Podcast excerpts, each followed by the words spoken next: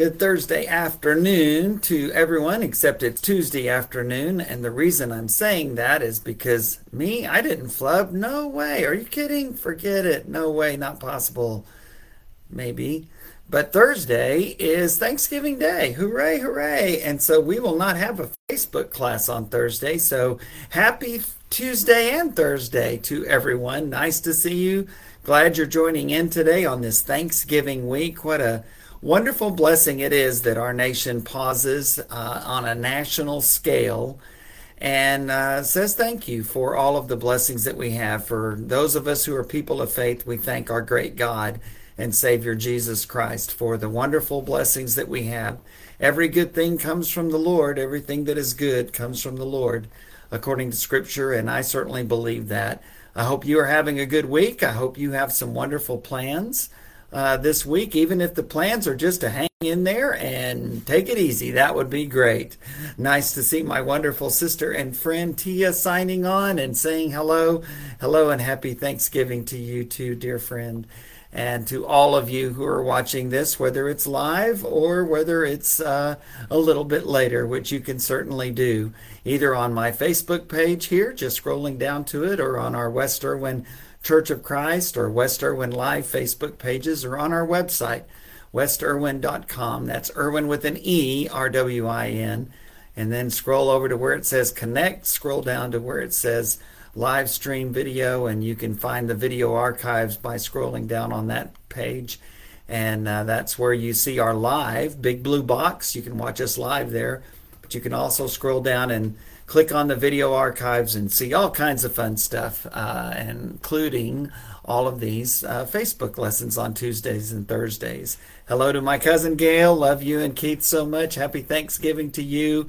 To all of my kinfolk down in Southeast Texas.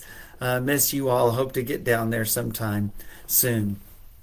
On Tuesdays, we are looking at a book by Oswald Chambers entitled My Utmost for His Highest. It's a daily devotional book, and it's a wonderful book. It's a challenging book. And so this week, uh, he's written a couple of things on the forgiveness of God.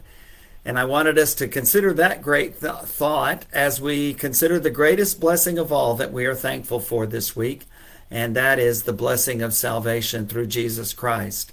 Uh, he quotes at the beginning from Ephesians chapter 1 uh, in Him, in Christ, we have the forgiveness of sins. We have every spiritual blessing that can be given to us through Jesus Christ and in our Lord and Savior. And so that is a great, great blessing and a great reminder uh, for us today to consider the great salvation, but also what made it possible. And so, a few challenging remarks from Oswald Chambers' book. Uh, Beware, he writes, Beware of the pleasant view of the fatherhood of God. that's uh, that's a kind of an interesting statement, isn't it? I'll give you a little bit of a hint about where he's going with this. Uh, in the book of Hebrews, he'll quote from the book of Proverbs that talks about discipline. Talks about how disciplining uh, is a loving thing to do. Discipline just means uh, the, the the word disciple means learner. Uh, so to discipline someone, you're trying to teach them. And uh, discipline doesn't have to be punishment. It can be positive, and it should never be abusive, never should go over that line. But at the same time, to not provide that kind of discipline is also uh, something that is uh, a cruel thing to do.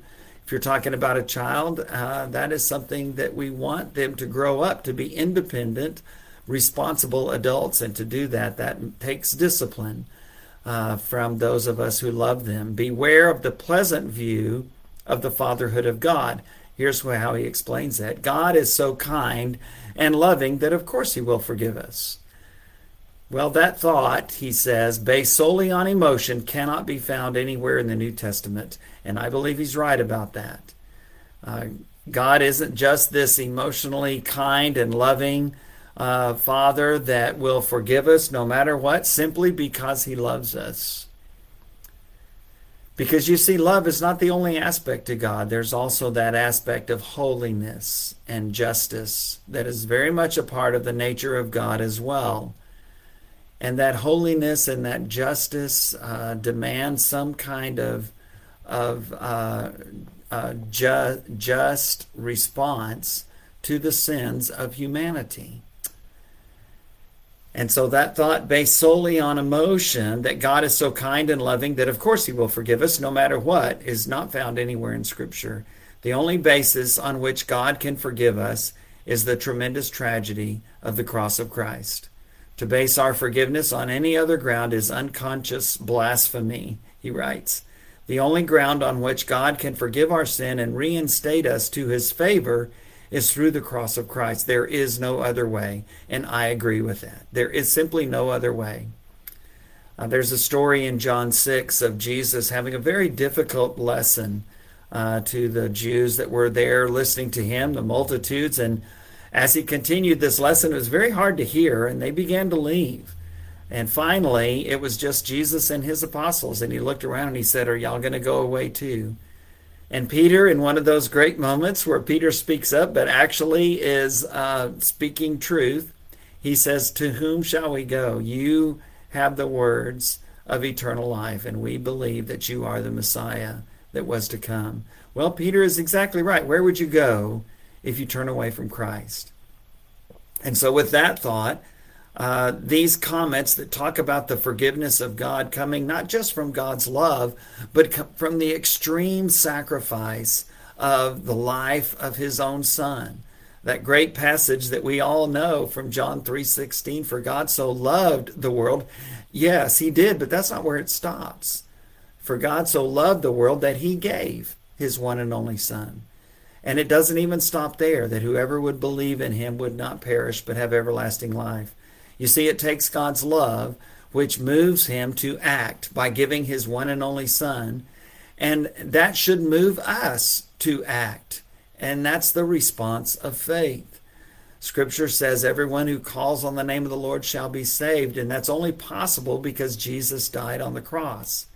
And for Saul of Tarsus, who had become the Apostle Paul, he was told exactly how to do that after praying and fasting for three days.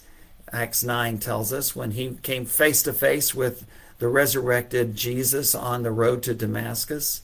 Um, Jesus told him, Go into the city, it'll be told you what you should do. And after three days of prayer and repentance uh, and being blind and fasting, um, Ananias, a Christian man, went to Saul of Tarsus and said, What are you waiting for? Get up and be baptized and wash away your sins, calling on his name. Uh, we are saved when we call upon the name of the Lord. But what does that mean?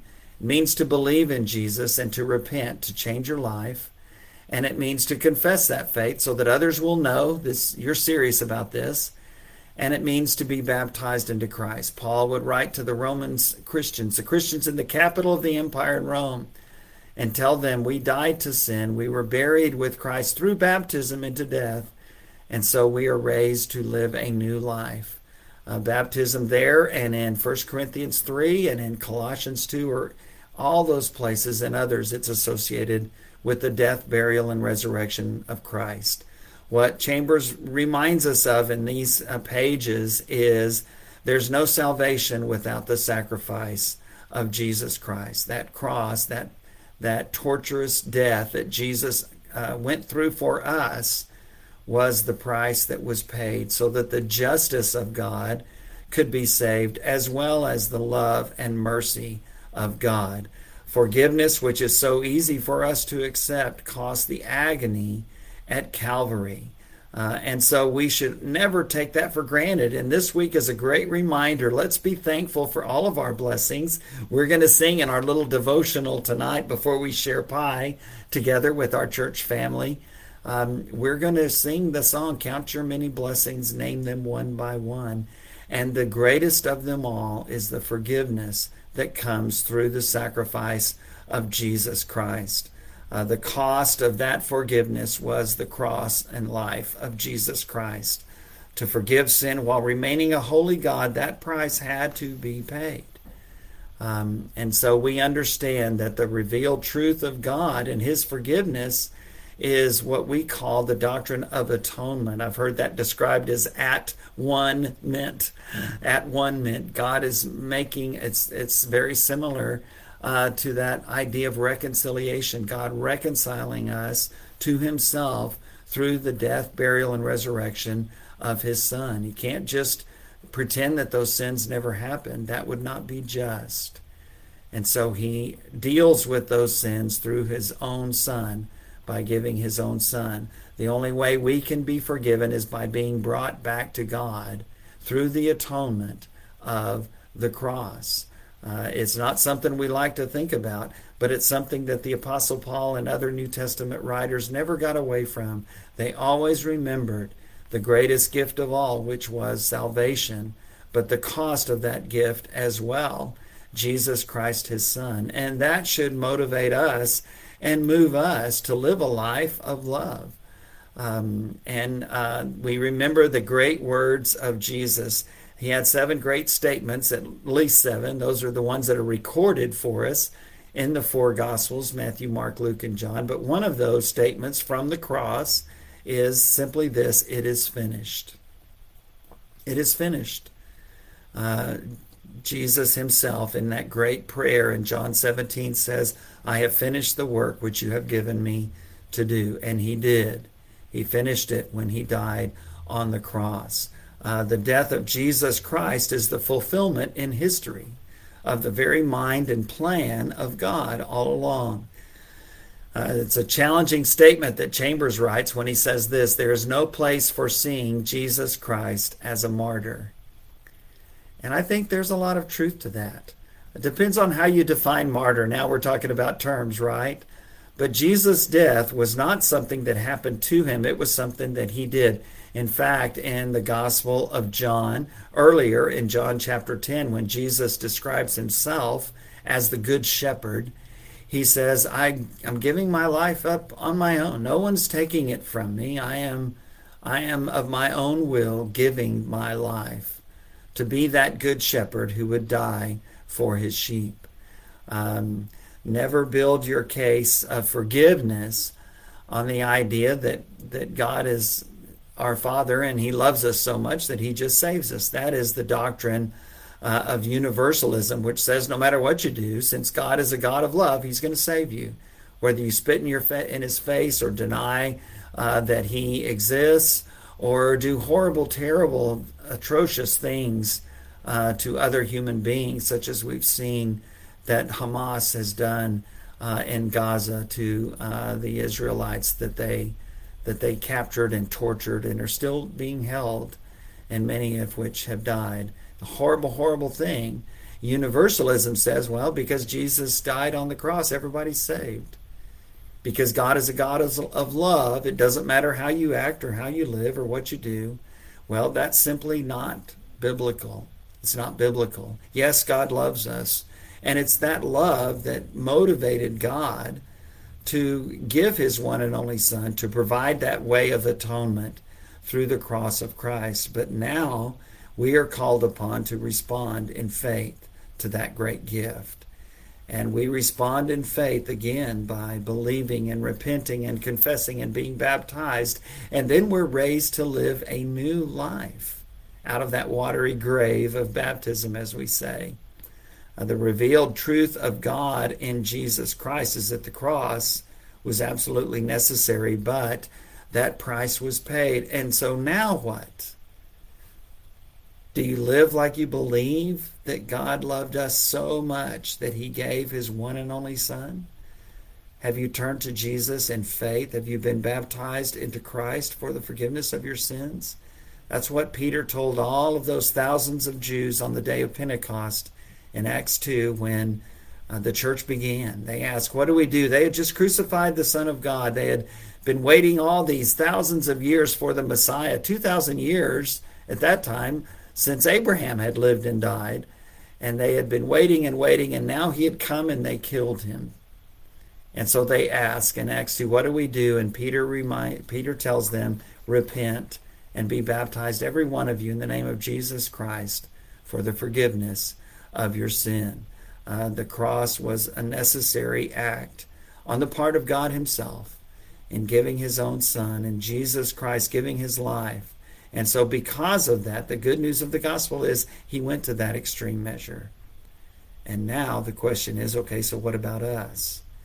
Uh, Jesus has now gone back into heaven at the right hand of God, taking his own blood with him, as the writer of the book of Hebrews starts out saying, and offered it up on the ultimate Holy of Holies, the throne room of God, and the ultimate altar, the very throne of God Himself.